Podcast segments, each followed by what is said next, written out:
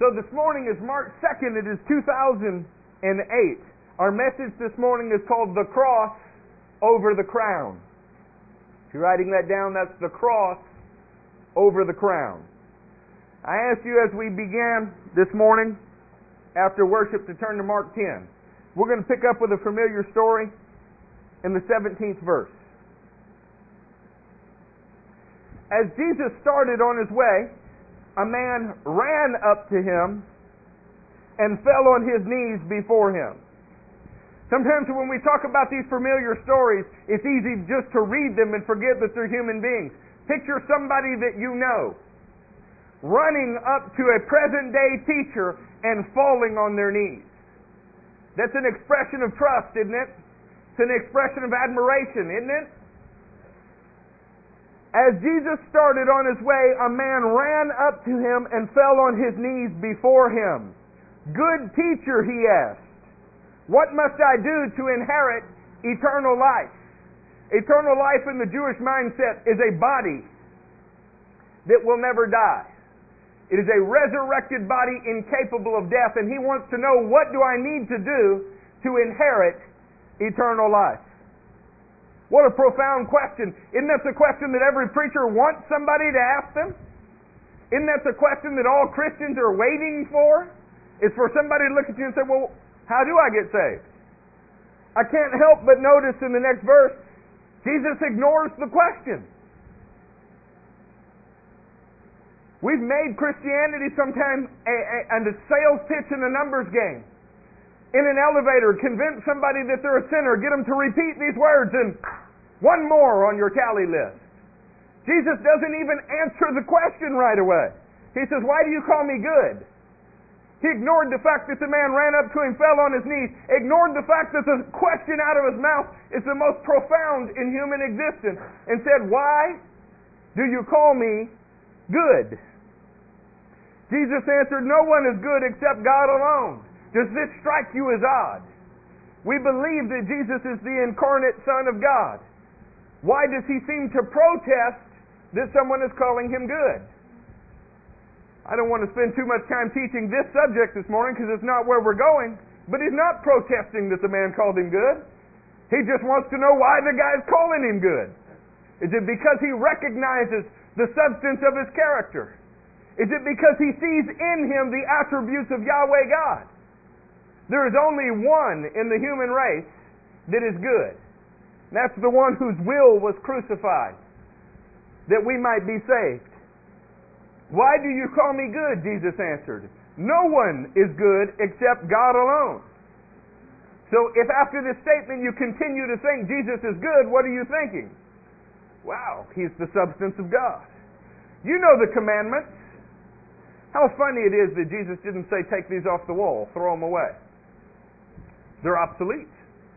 They're not good anymore. Someone says, What must I do to inherit eternal life? And Jesus begins with the commandments.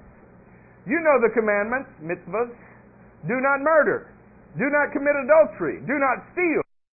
Do not, not false testimony. Do not defraud. Honor your father and mother.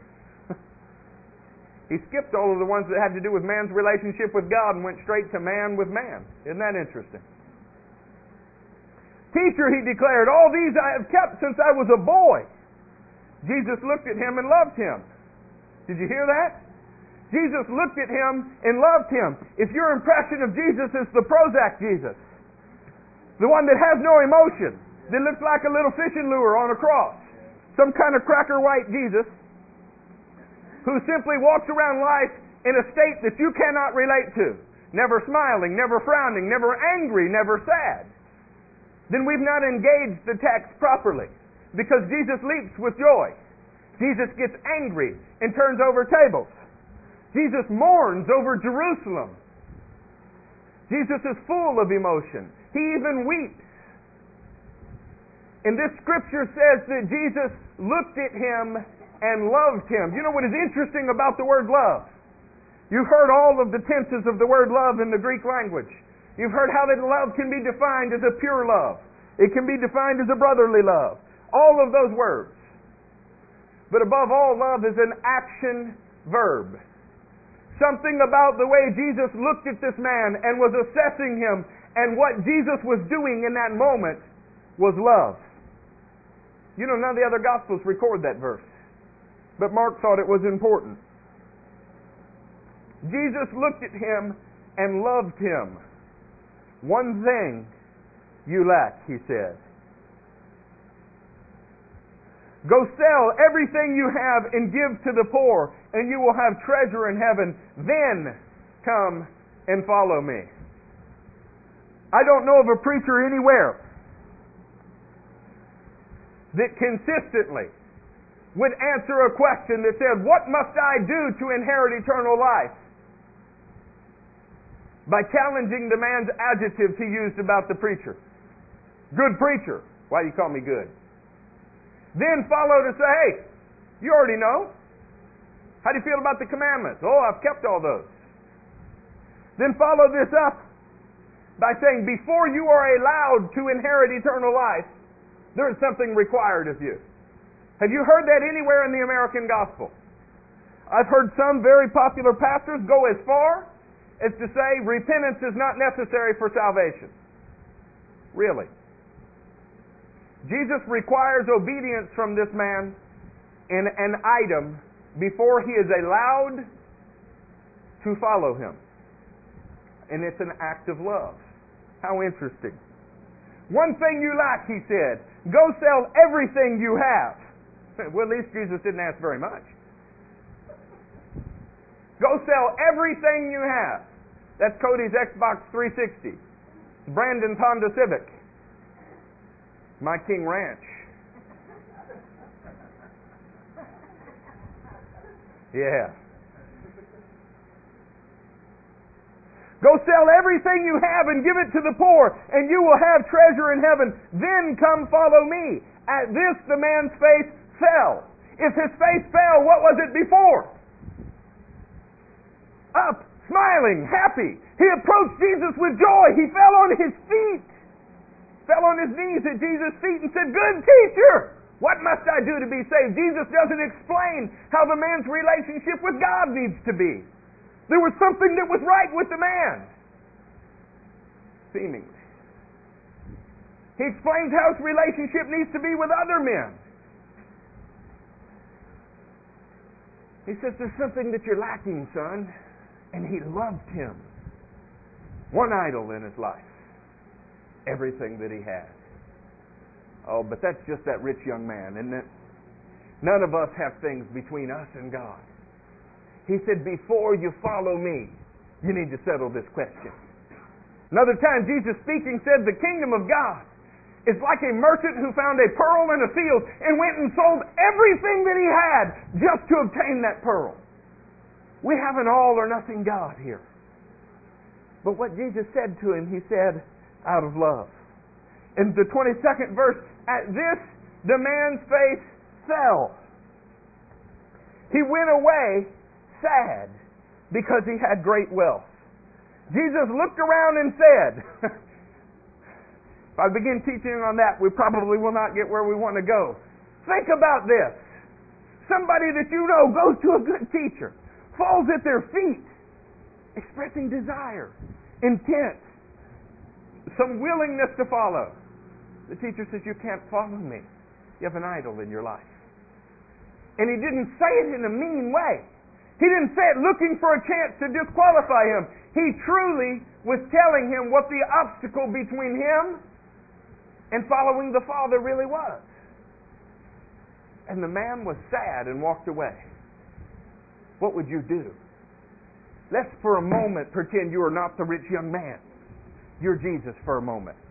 But not the iconic 2,000 year old Jesus with the glowing halo over his head that's on Prozac.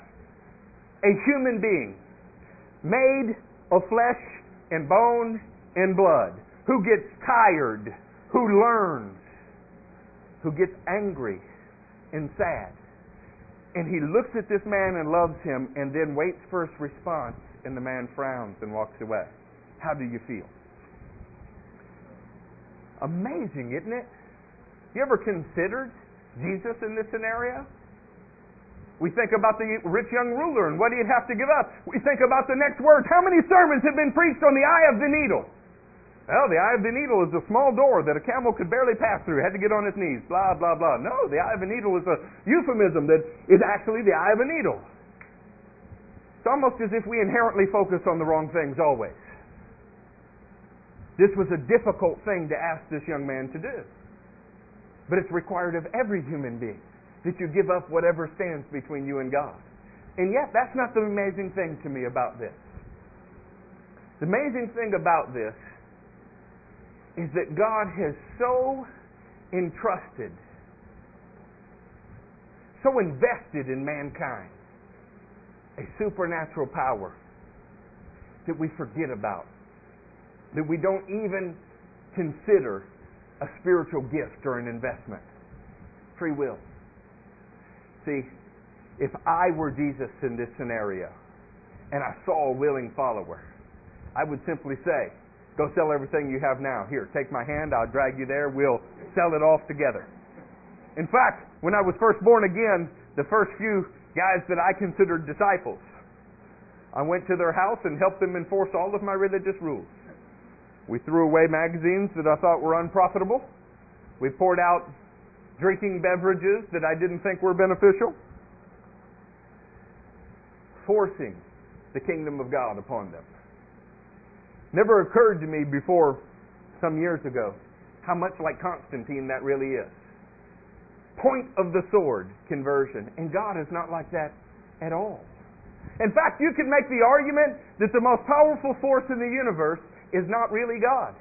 Oh my goodness, somebody's going to put that on the internet and I'll be slandered like other preachers. You could make the argument that it's free will because God makes himself in some ways subject to free will. He seems to only move in your life where you allow him to move. The way I heard one prophecy in this very church put it is God is a gentleman. And he works in your life not by overwhelming force, but by gentle leading. Could make you have issues with the concept of being driven by a purpose, huh? God's church is willingly led not driven with a bullwhip. As I began to reflect on this, I thought about the power of free will. Jesus did not beg people to follow him. He didn't even seem to try to persuade them to follow him. In fact, on at least three occasions that I found this morning, he invited people to leave him. Can you imagine being hired as a CEO? Refusing to give your credentials when people ask for them, and only offering them to the janitorial staff. Then, when other executives in powerful positions praised you, you slapped them around. Then, at every turn, you told somebody, if you don't want to be a part of the company, get out. This is so against uh, the way that we consider anything to be done. It's actually against our very nature. Turn me to Luke 22 while we're in the Gospels. Do I have your attention this morning? Rarely do we preach such abstract messages, but we'll try to draw it out of the Word for you. I'm a pretty simplistic guy. I want Jesus to tell me what to do so that I can do it. But when I'm forced to take the mirror of the Word and look at my own desires, my own shortcomings and my own failures, it's much harder for me. What you guys probably see very clearly, I have a difficult time seeing. But as I examine Jesus' leadership style, when I look at his lack of coercion, makes me re-examine how we get people to do things. Anybody in here ever beg somebody to accept Jesus? Oh, we wouldn't call it begging. But you put it in terms that it was hard for him to say no? Find an example of Jesus doing that in the scripture. I called it soul winning. I can't find Jesus winning souls, though. Interesting. And yet Paul did stand before a ruler and say, I hope very much to persuade you to be what I am, except for these chains. But he was in chains. Not exactly the world's model of soul winning, huh? They'd call that a failure. Are you all in Luke 22? Imagine that your right hand man standing beside you. Think of Peter in those terms. Look at the 24th verse. Oh, as also a dispute arose among them as to which of them was considered the greatest. Jesus said to them, The kings of the Gentiles lord it over them. What are we, by the way? So Gentile nations are used to doing what with authority? Lording it. Now, lording is one of those neat kind of words that I'm not sure anybody knows what it means. Think of it this way Gentile kings are used to having people under the heels of their foot, under their thumb, pressing on them, forcing them. The motivators that most kingdoms operate under is the point of an M16 or an AK 47 or a bayonet or the threat of prison. That's how kingdoms are built. Can you think of a single nation that was established without a war? Hmm. The kings of the Gentiles lord it over them, and those who exercise authority over them call themselves benefactors. We have a way of forcing people to do what we want and then considering ourselves benevolent for doing so. It may be hard for you to see yourself in that light, but certainly you've had a boss you can see in that light, huh? Clean the floor. Boy, I'm only doing this because I want you to be the best employee. Clean the floor. But you are not to be like that. Instead, the greatest among you should be like the youngest, and the one who rules like the one who serves. The one who rules like the one who serves. My goodness. You mean to tell me that whoever runs Exxon Mobil, if Exxon Mobil were the kingdom of God, and obviously is not, whoever that person is, whoever holds the highest title, whoever's business card says the big cheese, got to be just like the one who serves? Tell me that is not a backwards concept. Backwards from what, though? The basic principles of this world which are coming to nothing? For who is greater? The one who is at the table or the one who serves? That's a rhetorical question, isn't it? The one who's at the table. Is it not the one who is at the table, but I am among you as one who serves? You are those who have stood by me in my trial and I confer or bestow or present upon you a kingdom, just as my Father conferred one on me, so that you may be able to eat and drink at my table in my kingdom and sit on thrones judging the twelve tribes of Israel. We have a very backwards principle here. If you will refuse to lord authority over people, if instead you will begin to serve them, a kingdom will be present in you. It will be given to you. And you will end up ruling. But how will you come to power? By serving.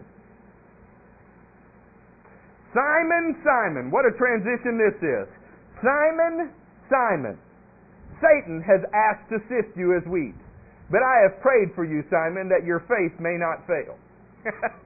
You're trying to build a movement. You're trying to establish the kingdom of God on earth.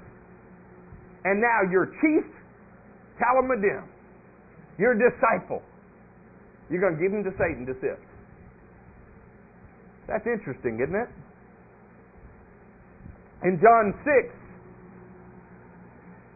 Jesus' own disciples are confused and offended. In fact, turn to John 6.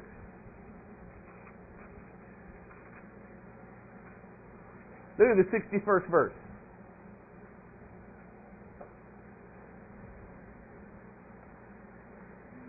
Aware that his disciples were grumbling about this, Jesus said to them, Who's he speaking to? His own disciples. Does this offend you? Doesn't sound very apologetic, does it? Does this offend you? What if you see the Son of Man ascend to where he was before? The Spirit gives life. The flesh counts for nothing. The words I have spoken to you are spirit and they are life. Yet there are some of you who do not believe. For Jesus had known from the beginning which of them did not believe and who would betray him. He went on to say, This is why I told you that no one can come to me unless the Father has enabled him. From this time, many of his disciples turned back and no longer followed him. What do you do when a church is declining? What do you do when all of a sudden there are more empty seats than full seats? What do you do when your census is down? Do you think there might be a temptation to re examine the message? Do you think there might be a temptation to look at what creature comforts you're not providing to people? How strange it is that Jesus' response to this is, You want to leave too? Jesus asked the twelve. Simon Peter answered, Lord, to whom shall we go? You have the words of eternal life. Then he goes on to call one of his own a devil. What a strange contradiction this heavenly human being is. Called to be a king, but he seems to be offending and turning people away. Never persuading, never begging anyone to follow him. Can you imagine the patience that it must take to leave within mankind the absolute ability to decide for themselves what to do with God, what to do with His character, what to do with His will, without undue influence. I mean, how easy would it have been for Jesus to say, Hey guys, you are starting to doubt me? Look, anybody hungry? Got a fish? How easy would it have been for Jesus to call upon a miracle from the sky or any one of the twelve legions he had at his disposal? And yet there is no coercion in him. He simply is who he is. Why do you call me good? Only God's good. Without even explaining that he's God, waiting to see the conclusions that other humans draw from it. That's pretty confident, isn't it? I find in myself I lack those kind of patience. When people don't immediately see whatever my calling is. It's hard for me not to explain it to them. When maybe somebody doesn't see that I have the. Have you ever been on a building project and somebody that you've estimated to be less talented than yourself keeps insisting on directing you? Yeah, I see at least one of you have. What are you immediately tempted to do? Have you ever heard a kid say, they don't know who I am? Especially young teenagers. They don't know who they're messing with. Right? we have a tendency to want to prove ourselves, don't we? If you're accomplished, if you're a man with many credentials behind your name, is it hard for you if somebody corrects your grammar? If you're great in math, is it hard for you if somebody goes back over your work? We don't like to be scrutinized much, do we? The God of the universe invited the scrutiny of everybody that he went to and then restrained himself from commenting on it. That's pretty amazing, don't you think? He must have had good reason, though. Good reason to place confidence in all of mankind, right? I mean, man had done so well with the free will they had been given up to this 4,000 years. Never been a rape or a murder. Never been an insurrection. Turn with me to Genesis 6.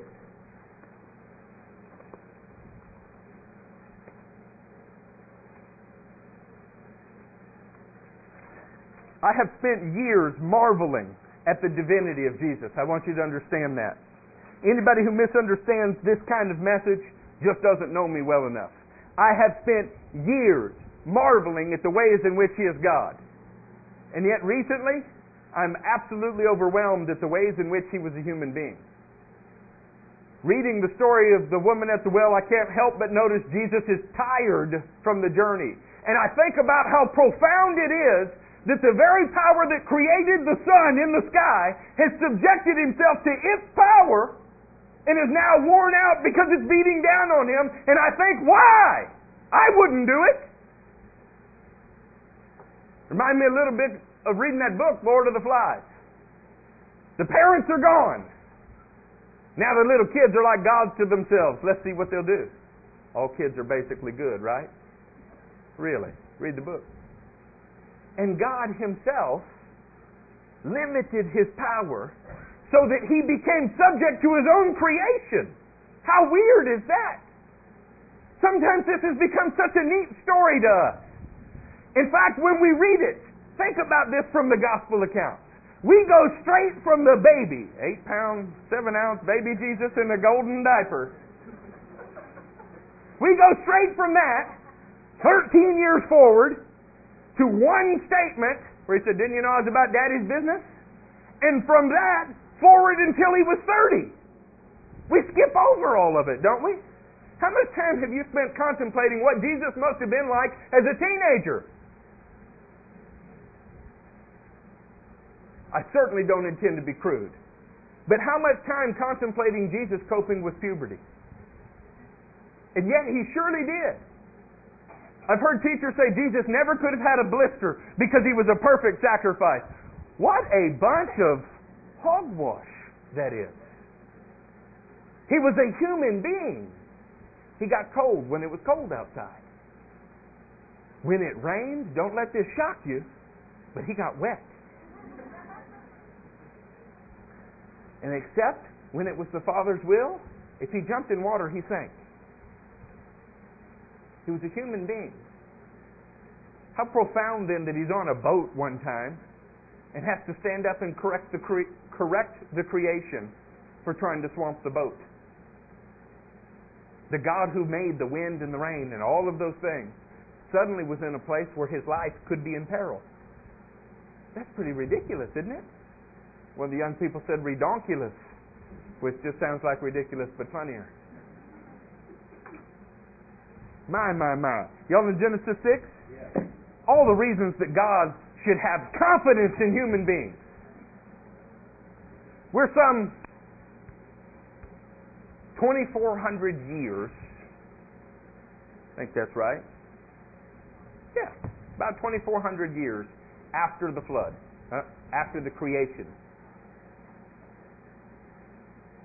And we have a flood. God commenting on this flood in Genesis 6, starting in verse 5, says, The Lord saw how great man's wickedness on the earth had become and that every inclination of the thoughts of his heart was only evil all of the time. The Lord was grieved that he had made man on the earth, and his heart was filled with pain. You ever been in a situation that felt a little bit like a sausage factory? I mean, all the right ingredients were there, but you're being ground up and it was a bloody mess. Maybe it was a job Maybe you hired into a job you thought was wonderful, and on the second week you thought, my God, how can I get out of this? If only I didn't have bills to pay. What if it's with the same person over and over? Every time you see Uncle Bubba. Anybody got an Uncle Bubba? Okay. Maybe it's Uncle Bubba, and every time you see Uncle Bubba, he tells the same story about when you were two and messed your pants. Right? So now you got your girlfriend and you're going and oh, there's Uncle Bubba. What do you do? You turn, go the other way, or prepare them. Uncle Bubba's kind of crazy, right? Now let's say it's the third or fourth time that Uncle Bubba's ruined a date for you. What are you doing every time you see Uncle Bubba? Every time man is given complete, absolute autonomy, the results are not very good his thoughts are evil all of the time, and it hurts God's heart. So he starts over. How about Genesis 11? Let's move to Genesis 11. In Genesis 6, do you realize what a profound statement it is to say that on the entire planet there were only eight people that were redeemable? Can you think about that for a minute? On this giant swirling ball of dirt, there are only eight human beings that are even worth rehabilitating. The rest got to go in the garbage. Would you call that a success of free will? Probably not. So now we're in Genesis 11. This after the flood. Ham, Shem, and Japheth are responsible for repopulating the earth. Every human being on the earth at this time has come from either Ham Shem, or Japheth. They've been given specific instructions. In Genesis 9 1, which I didn't read to, but I'm going to tell you and hope that you can trust me, God says, Look, I want you to go from this place, not settle in one place, but spread over all the earth, replenish it, subdue it. It's a regiving of the first command given to Adam and Eve. But now it's given to three human beings the three figureheads of every nation on the planet today. Now the whole world had one language and a common speech. As men moved eastward, they found a plain in Shinar and settled there. They said to each other, Come, let us make bricks and bake them thoroughly. They used brick instead of stone and tar for mortar. Then they said, Come, let us build ourselves a city with a tower that reaches to the heavens so that we may make a name for ourselves and not be scattered all over the earth. Here's another triumph of the human free will, isn't it? God says, I want you to go and scatter yourselves over the earth. They assemble in one place to make a name for themselves and not be scattered over the whole earth. Think about this from the perspective of the cross.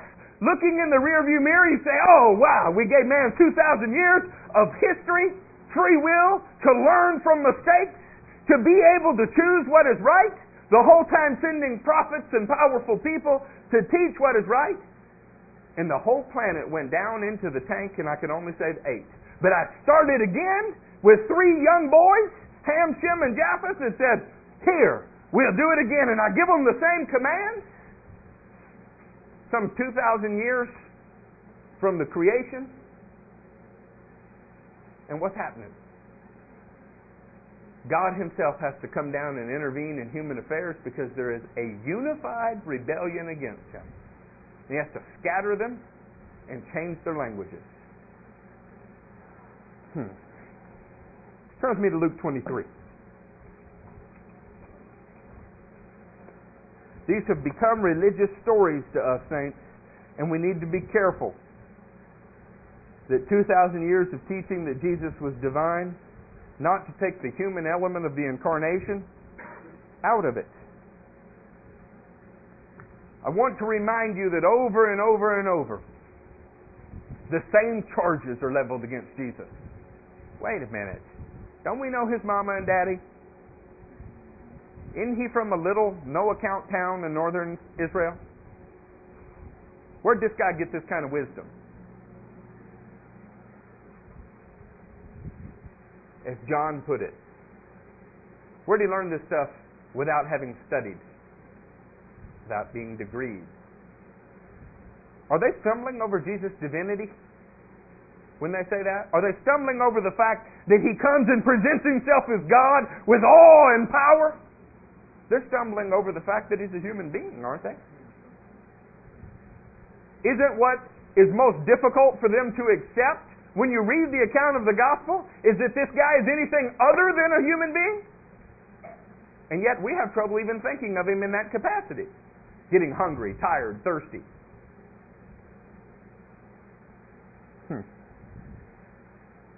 Luke 23.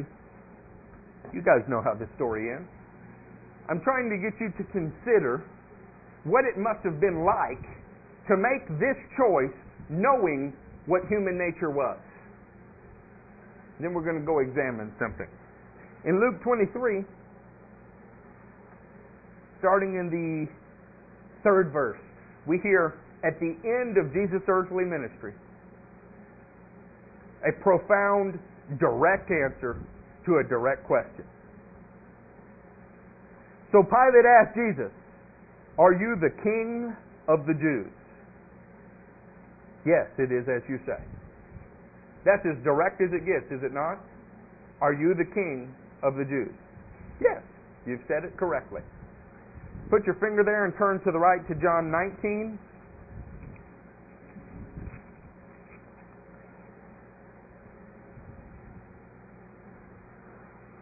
All four Gospels record that there's a sign above Jesus' head, but John 19, 19 goes out of his way to make sure that you understand something. Pilate had a notice prepared and fastened to the cross. It read, Jesus of Nazareth. King of the Jews. That must have felt a little bit like an oxymoron to some people. The king couldn't come from Nazareth, he had to come from Bethlehem. Nazareth, what is Nazareth? It's like cut off Louisiana. It's like Bunkie. I got to learn some Texas towns, Matthew.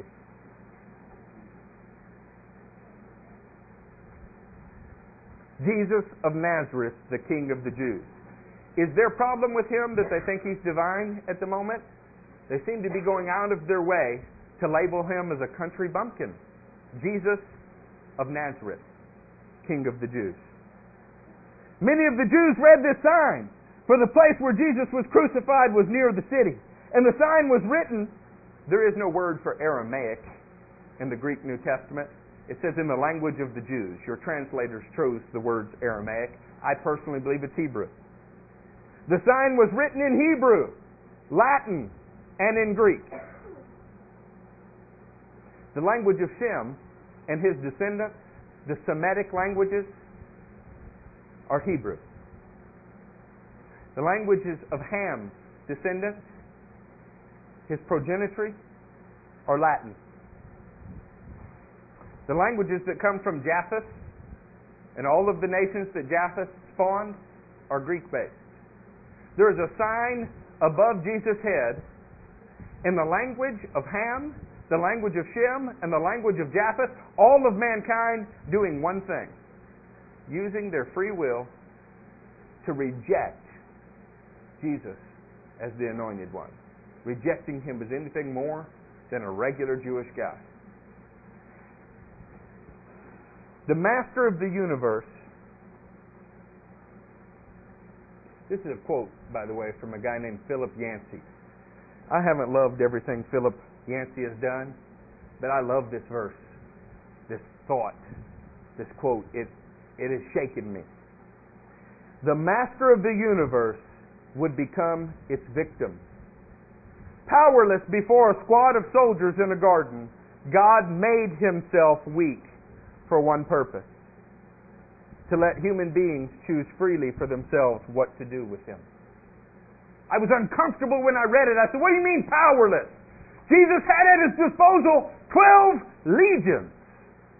Remember, Mandy and I chose an email address one time and we put that phrase in it more than 12 legions. Because doesn't it feel good to know that Jesus could have squashed them? Don't we love that? But he didn't. He made himself powerless. And why? Why would you put yourself into a situation knowing that the demonstrated track record is when these guys get a choice, they kill. They do horrible things. And then take away all power to do anything about it. Well, Eric, why are we going through all of this? We know that Jesus gave himself for us. I know you do. I thought that this might put the temptation in a little better light, having set the stage in this way. If you've read the temptation simply as a little sword play between the devil and Jesus, I don't think we've got its right perspective. I think maybe even in the temptation as we read it in the next 20 minutes, you might find some ways that your life can improve. Some ways that we could become a little more like Jesus.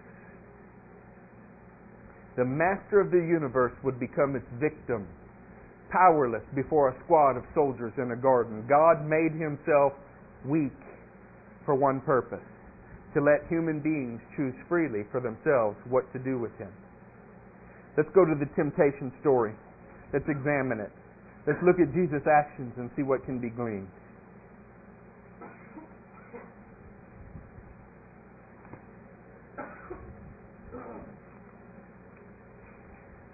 You ever considered in your theological studies why Jesus would have sweat as if it were drops of blood? Oh, I know we've all heard doctors say it's possible to actually sweat blood, right? I mean, those of us that have grown up in church have heard this covered many different ways. But have you ever considered that what we're calling the agony or the passion really on a human level was agony and passion? Something way beyond just physical pain the gut wrenching horror of knowing what is about to happen and subjecting yourself to it. Have you ever considered that when you're looking at Jesus, who's looking out over Jerusalem mourning because they did not respond to him. He wanted to mother them like a mother hen would cover her eggs. If she had only recognized the day of her visitation, Jesus said, He is lamenting. We have a hard time even thinking of Him in those lights. We see Him as knowing God's will all of the time, walking around in it, completely detached from the kind of fears, doubts, loves, passions that we have. And it, it borders almost on blasphemy in people's minds to consider God in a powerless state. And yet that's the miracle of the incarnation is it's exactly what he did. That's exactly what Philippians says. If you think about it in those terms, even submitting to a temptation in the first place is amazing in and of itself.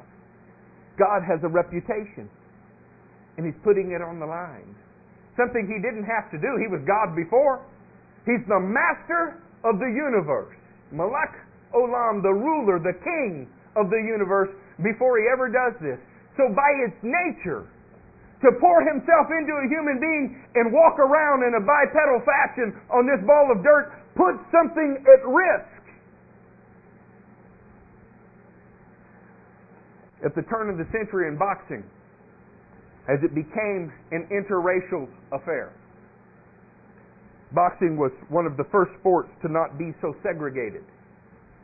There had been a great champion, a white guy who had retired completely unbeaten. And there was another champion who had risen, one of the first great black champions. They called him Jarring Jack Johnson. Nobody was his equal. And everybody hung on to the hope. But the previous champion, he could beat him. It wouldn't be hard. He could beat him. That great champion had to risk something to step in the ring because he was esteemed greatly before that. But now when he steps in the ring, he risks his entire career and his entire reputation.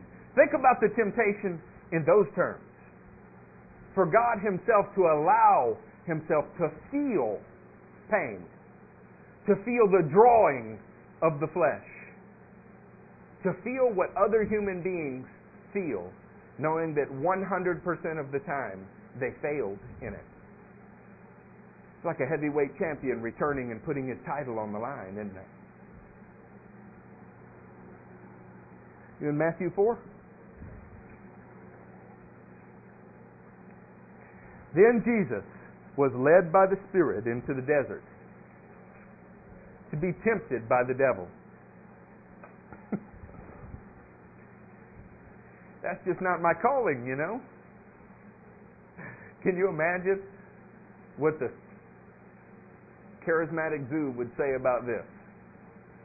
We all accept it because it's written here, we don't have a choice.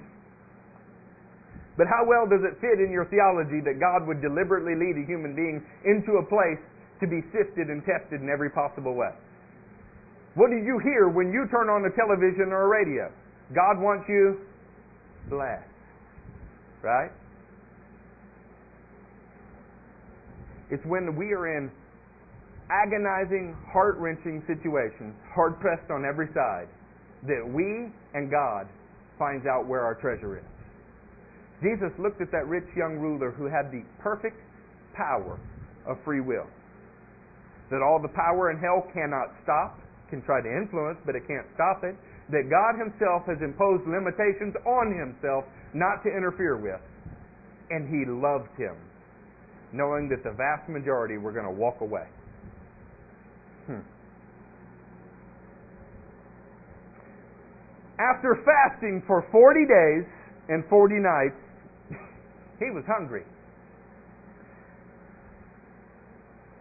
The tempter came to him and said, If you are the Son of God, tell these stones to become bread. It is an amazing thing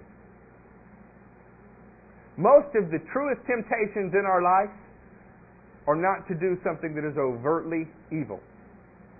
In fact, the more wicked the suggestion, the easier it is usually to cast it down, right?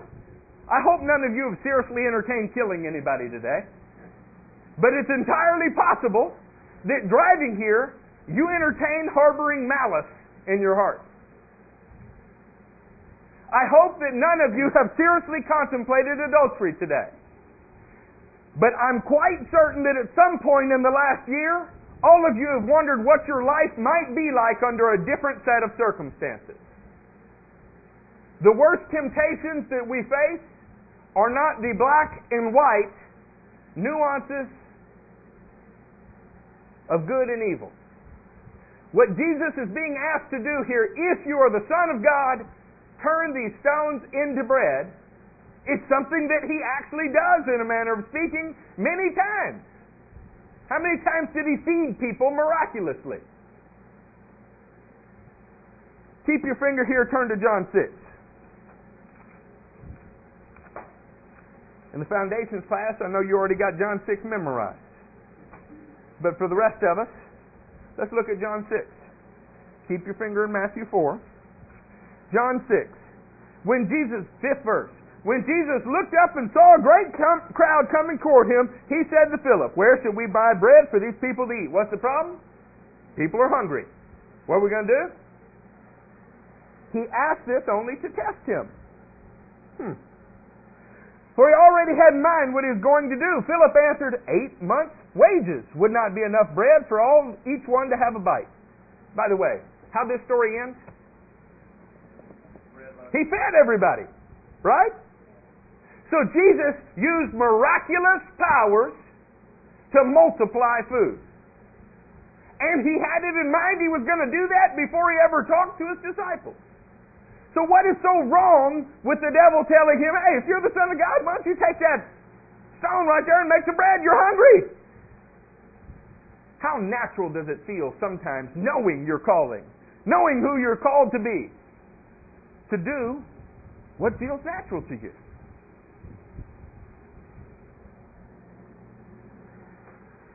Feed your natural hunger, Jesus. You're hungry. You have a right to it. Your body needs to eat. How about this? Have you ever considered it on this level?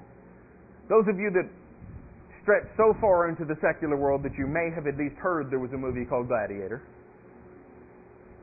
In that giant Colosseum, the Caesars did something to help bolster their kingdom, to show people that they were benevolent, to show people that they had power, power to sustain them. They threw out bread to the crowd. The way Hooters girls shoot t-shirts at hockey games. A way to entertain the crowd. Wall, all, wonder. Look at this, he can do anything. Maybe it's not that Satan was just testing Jesus' ability to deny physical hunger. Maybe he was testing his ability to deny a hunger for power.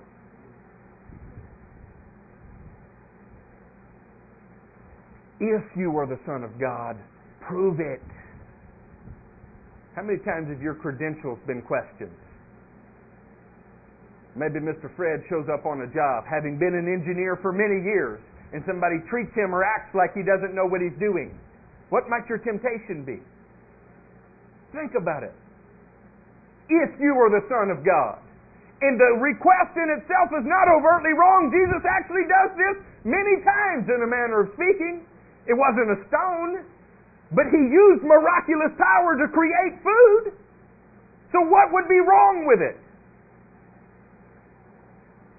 John 5:19 says, "The Son can do nothing by himself. He only does what he sees his Father in heaven doing."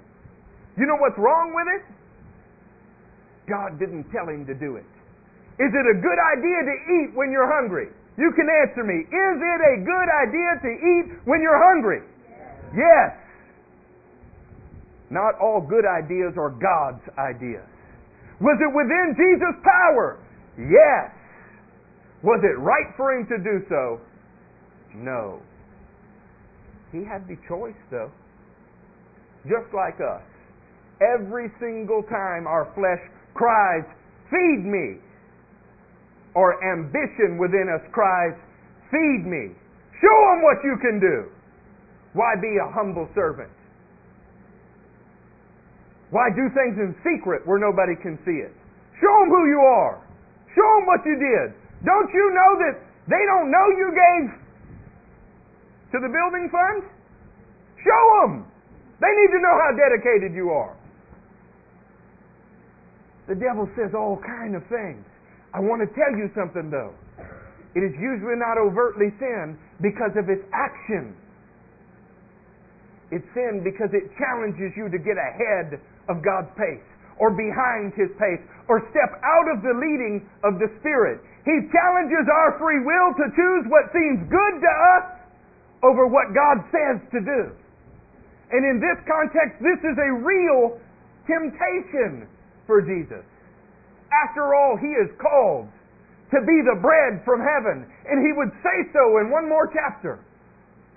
He was called to be a life giving substance for all of Israel. Why not show up a day early and show them what you can do? How would a church justify this? If we don't do it, so many will go to hell. I mean, we have to show them what we do. We have to do this now, or else others will go to hell. Jesus never coerced or persuaded people. He simply was what he was and then left the ball in their court to choose him or not. I don't know about you, saints. If I'm being totally honest, that makes me very uncomfortable. I would like a nudge in the right direction. And if you're the one trying to make the decision, I would like to nudge you. Nick came to me with a question this morning, and I was doing my best because I knew I was preaching on this. Oh, well, Nick, it's up to you. But this is what I would do. We are so uncomfortable. We want to control everything. And the last thing we're in control of is our self. Feed your natural hunger. Feed your hunger for power by proving your ability to do this just like the Caesars do. Called to be a king, Jesus. But the devil found out that Jesus' only real hunger, his only real life sustaining need, was for the Word of God.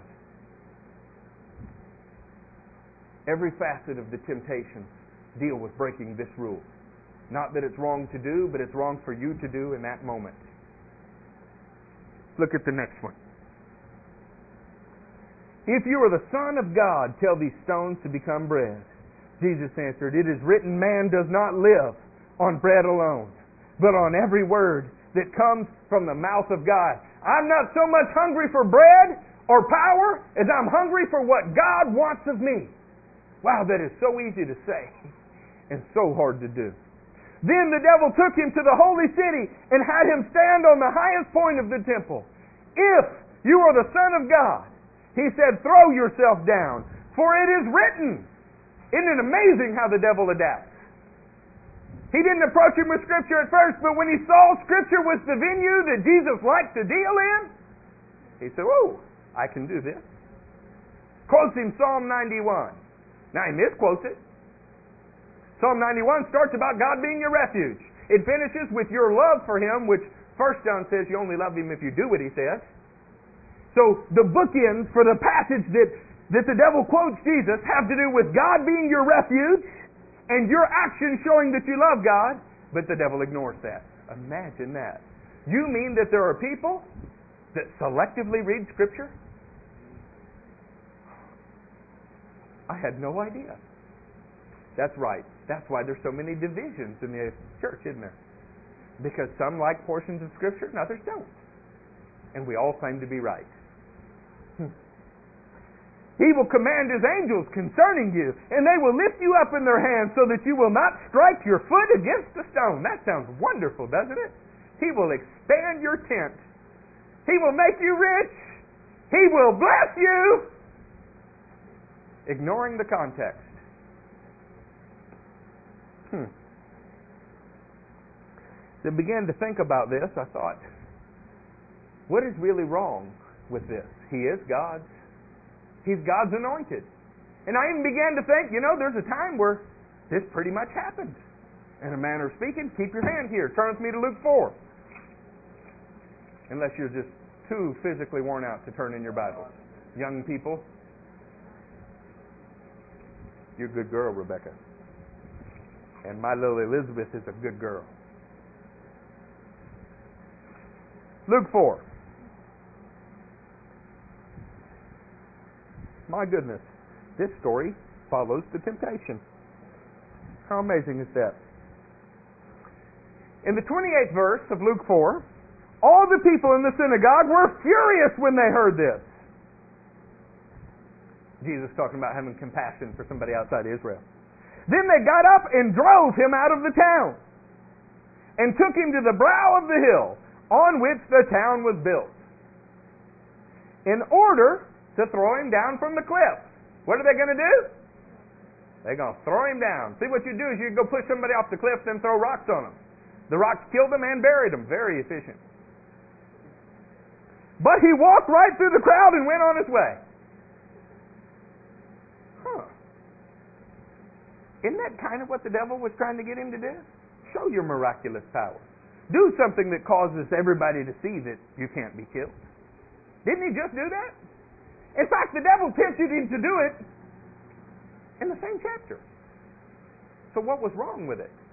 Hmm. How did Jesus answer him?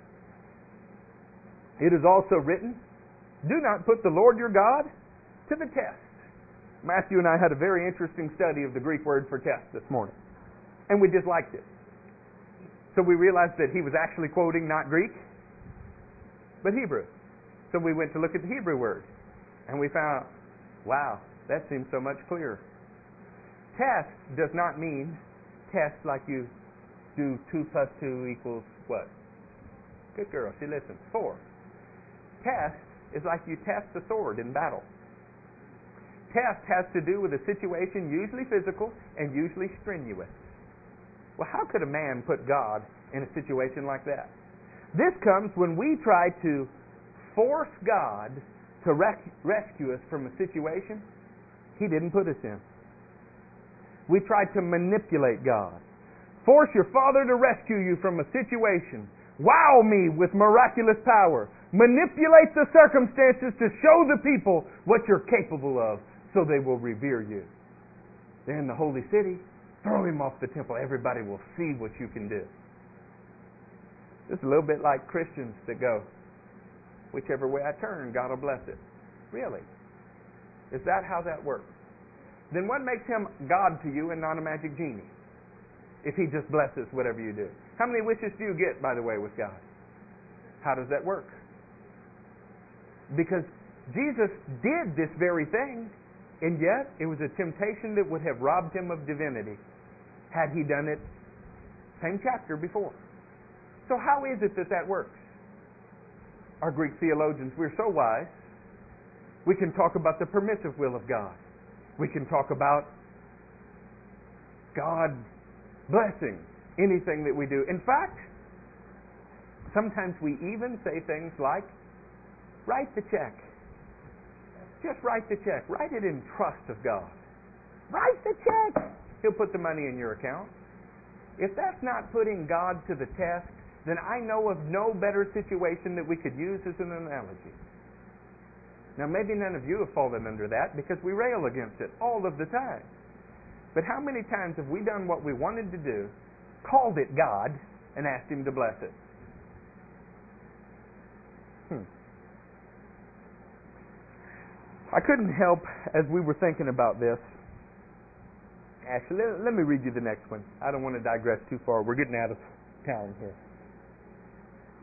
Again, the devil took him to a very high mountain and showed him all the kingdoms of the world in their splendor.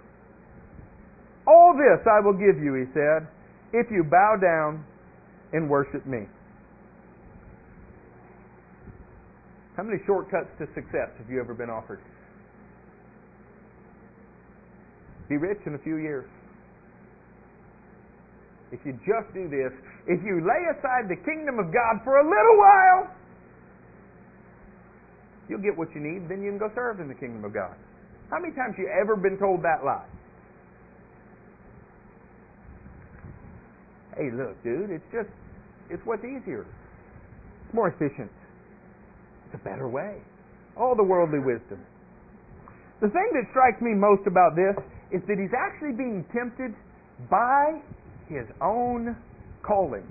What is Jesus here to do? Be the king of the world.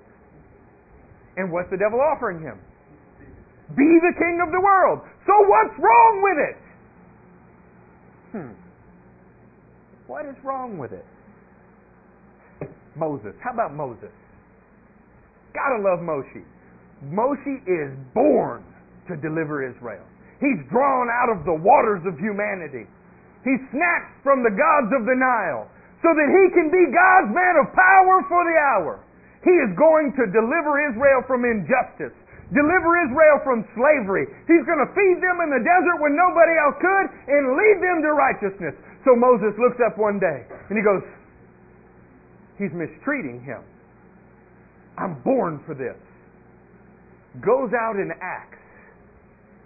And rather than feeling the shalom of God when he kills the Egyptian,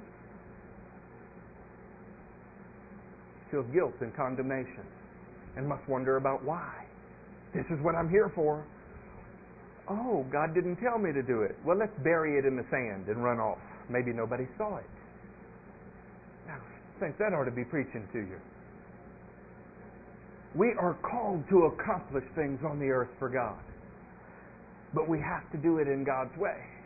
Satan will always offer you an easier way. He will always offer you a path of least resistance. He will always offer you a shortcut to success. It's what he does. Instant gratification rather than the slow process of waiting on the free will of men. Jesus knew what was in mankind when he went into this temptation. He knew that if he didn't prove himself in a miraculous and powerful way, he knew that if everybody didn't see him do things that were amazing, like jumping off of the temple, he knew that mankind was going to choose to reject him. And he didn't just know that because of some omniscience. He knew it because he could see every day when man was given the choice to do good or bad, they chose what was bad. It's been going on since the garden. How many times in our life has our free will been our biggest stumbling block? How many times have you prayed that God hem you in? Lord God, if that's not the door you want me to go through, then close that door. Really? So that you just have no free will? Because what God wants is a robot. Because what God wants is somebody who simply gets downloaded the program and walks out the motions. And yet that's exactly what religion makes people. Little cookie cutter robots running around spouting off our points of doctrine, trying to eliminate the gut wrenching agony of seeking God's face, saying, I need your leading. Give me a hint. Give me a clue. Show me somewhere what is right in this situation. And Romans says, as many as are led by the Spirit are the sons of God. And when you get it right, you can say amen, brother. When you get it right, it feels good even if the world is crumbling around you. Because you know that you're different. You know that what you hunger for is God. And it is worth travailing over. It is worth fighting for. Jesus died. He was torn to pieces, knowing what was going to happen to give us the right to hear from His Spirit. The thing that I love most about my King is that when offered a crown, a short, easy path to success, just like the Caesars around him, he chose the cross instead. The devil always puts us in a position to receive the crown before the cross. Give me the glory without the suffering. I don't want it to be hard. Tell me the minimum to be saved. Give me the good luck gospel. He always puts us in that position. And God stands back like a gentleman, having empowered you with free will, and refuses to interfere, except by other human beings whose whole will is devoted to Him, and He will send you little hints. He'll even cause birds to drop food in your way if it'll help. But his hand will only extend so far into your free will. I love Calvin. He was brilliant, much smarter than me. But this is the point with which he erred. You see over and over and over Jesus loving someone, wanting good for them. But he withheld any miraculous powers from making them choose what was good. This is the danger in the gospel, friends, is that we are all free to reject His will at any moment in our lives, and we often do and don't even recognize it. Then, when we get into a horrible position, we point and say, Why did God do this to me? I jumped off the temple and my legs are broken. Why did He do this to me? I don't know why. It's complicated. And yet it's no more complicated than what Jesus said in John 5:19. I can only do that which I see my Father do. We're going to turn to Hebrews and we're going to close.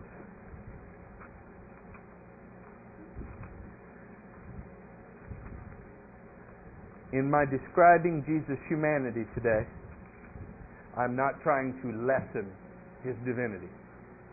I'm uncomfortable with all attempts to explain his nature.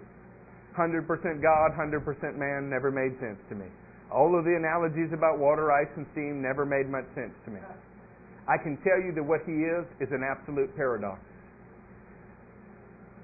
He's absolute restraint, absolute weakness, like any other human being, and yet filled with absolute power. And I find the same paradox at work within me. When I yield to God's Spirit, there is no limit to what can be done through me. In fact, the Scripture says, I can do all things through Christ Jesus. When I lean towards my weakness, when I lean towards the sinful nature that is within me, the Scripture says there is nothing good at all found in me. Now, Jesus was sifted and found 100% pure. But he put himself in a position to be tested so that we could learn from him. Hebrews 12:1. Therefore, since we are surrounded by such a great cloud of witnesses, let us throw off everything that hinders us and the sin that so easily entangles us. The sin that so easily entangles us. Throw it off. I was in the woods with my son yesterday. Both my sons. And we were standing looking at the Brazos River and it made me think about the Mississippi River, where I'm from. And when you spoke, you could hear it echo out over the water, and it was one of the first times I really felt like we were having a father son moment. My boy had his first gun. Sorry if you're not an NRA fan. It's a 22 and a 20 gauge. Interchangeable barrels, coolest thing I've ever seen. And we're shooting cans. And I looked down, and about three feet from us maybe four feet, was a water moccasin. Coiled, ready to strike, there the whole time. What a horrible, horrible feeling. Sin has a way of sneaking up on us without even knowing it because we see the opportunity to make bread, to jump off of a building, or to be declared proficient, adequate, as something that is good, and we don't realize that when we try to stretch to exalt ourselves, God, it's incumbent upon God to squish us. It is very hard for us to fight against that nature. In fact, you have to take something like the Word of God, just like Jesus did, or in this case, a 20 gauge shotgun. And you can cut that sin right up into little pieces, can't you, boy? Then you never have to worry about running into that sin again. But every bush will have its own. How about that?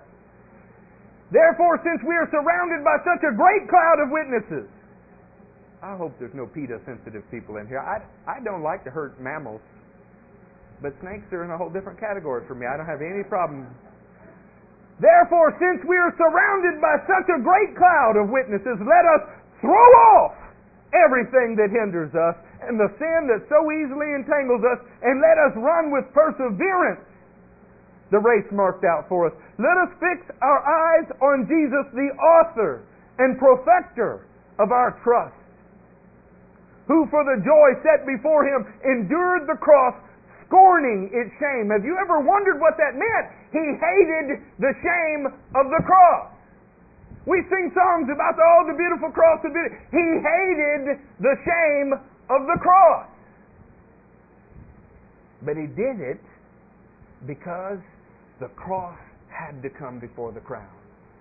I hate some of the tests. I hate being faced with my weakness, with my failure. I hate having to wait for anything. Not even a pizza. But it is necessary to walk with God. He requires it. Let us fix our eyes on Jesus, the author and perfecter of our faith, who for the joy set before him, the crown, endured the cross, scorning its shame, and sat down at the right hand of God. If you want to be really blessed, go read Hebrews 10, 19 through 25. But I'm not going to read it to you today because I promised I would close. I want to submit to you an idea. Y'all can go ahead and stand up. We'll pray.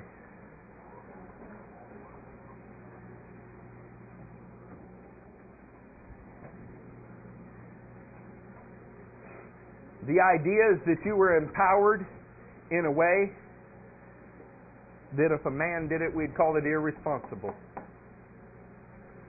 God knows what is in our nature, and yet He gives us the power to choose. Knowing that, knowing that your first inclination is usually wrong, a wise person will invite correction, invite empowerment from on high, invite the influence of an outside objective source.